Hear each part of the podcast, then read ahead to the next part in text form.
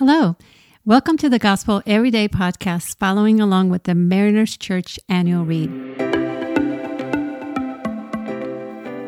There is unlimited grace for us today, no matter what happens, because of who Jesus is and what he has done. I am Inez Franklin, your host for today. Today's reading is from Proverbs 12, verse 27, and 13, verse 23. The lazy do not roast any game, but the diligent feed on the riches of the hunt. An unplowed field produces food for the poor, but injustice sweeps it away. The Kellers combine two proverbs today to form an interesting contrast to make a point that the Christian way is neither lazy nor self serving. According to one of my commentaries, more than half of the 75 sayings on wealth and poverty in the Proverbs are about work related matters, and 17 of them are devoted to the issue of diligence versus laziness. Some believe that laziness is the reason for poverty, which in most cases is actually not the reason for it. We all know that laziness can occur at any point, whether in poverty or wealth. So the proverb is directed to all of us. Poor habits can destroy a person's livelihood. Now, the Hebrew word for laziness here, remiyah, is used 14 times in the Proverbs, but only once outside of the Proverbs. Isn't that interesting? And Proverbs 12 27 hints that for the lazy, even the work of hunting and roasting game is beneath them. The Proverbs are constantly comparing a lazy person with a diligent person. And here's some notes from my, one of my commentaries that I thought you might find interesting. The work it refers to is that of, of course, hunting game, animals hunted for food. And hunting takes planning and patience and skill and a great deal of effort. The point of this proverb is that the lazy will starve physically um, amid an abundant food. By contrast, the diligent person takes advantage of God's benevolent common grace and roasts the game secured by the hunt. Now, with that as our backdrop, let's look at Proverbs 13:23, which has a different emphasis. This proverb hints that even from an unplowed field, the poor can get some provision. Now, an unplowed ground, an uncultivated ground, in Hebrew, nir, refers to a land that could be productive, but for whatever reason, it has not been broken up, plowed, or prepared for planting. Typically, an unplowed field produces nothing. It's unused and unusable. For a field to produce a crop, the soil hardness must be broken up. Larger rocks must be dislodged, and thorns must be gathered and burned up. However, an unplowed field is full of potential, ready to produce whatever human hands can make of it, provided it's worked upon. It can produce a consistent yield for a lifetime. Misusing a land can cause immeasurable damage and stifle its potential. The proverb today reminds us that we all have a potential to do good, to create good fruit from whatever the Lord has given us.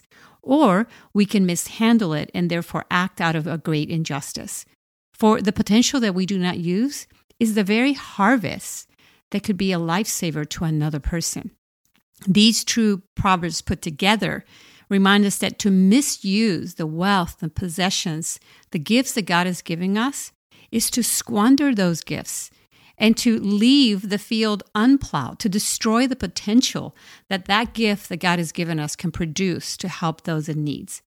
Our unplowed, uncultivated potential will produce nothing good, nothing that can sustain or encourage or support another person. That's an injustice, for it leaves others behind, injured and suffering. Which is why the Kellers point out to us let me read this from the book that the Christian community should model to the world a society in which wealth and possessions are seen as tools for serving others and not as a means of personal advancement and fulfillment. Boom! What can your unplowed field produce? In what way are you not maximizing, working, or cultivating what God has given you? Those are the questions that I'm asking myself today. I'm reminded that I have a tendency to not plow the field that God has given me. Years ago, I went to Peru on the first time, and I was traveling with a missionary that's lived there for many years. And he was doing all the translating. I grew up speaking Spanish, but I had stopped speaking Spanish many years before. But he had a meeting to go to, so he asked me to translate. And I said, No, no, no, I, I can't translate. I don't speak English anymore. I mean, this is what I had to do to learn English and get rid of most of my accent. I, I, I can't. And he said, Well, if you don't, people will not understand each other. Now, we were traveling and delivering wheelchairs to those in need. And we were traveling with the governor of the particular town. And of course, I tried to be stubborn and not do it. So the first conversation that took place, people were trying to figure them each other out and understand each other and struggle and i realized they're struggling more than i would if i just used a little bit of spanish that i have and so i started translating and that governor was using some pretty big words that i did not know how to say in english but you know i tried and sure enough, as God unearthed this gift that He had given me, the ability to speak a second language, and that got cultivated. And today I speak more Spanish than ever. I actually now have learned to preach in Spanish, and I think others have been blessed by it. So little did I know, I, I had this part of my giftings that I had left unplowed. So I know that's a tendency I have. So I want to pray for me. I want to pray for you that we would look at, upon our lives and all the gifts that we have, our resources, our talents, our treasures, and we would cultivate whatever that is with the help of God for it to help others and bless others. Lord, thank you for the gifts that you give us, for the way you've created us. Thank you, O Lord, that today these two proverbs remind us not to be lazy, but to cultivate. Cultivate those very things you've already given us so they would multiply your blessings unto a much, much needing world. Thank you for the opportunity and the privilege to serve you, God.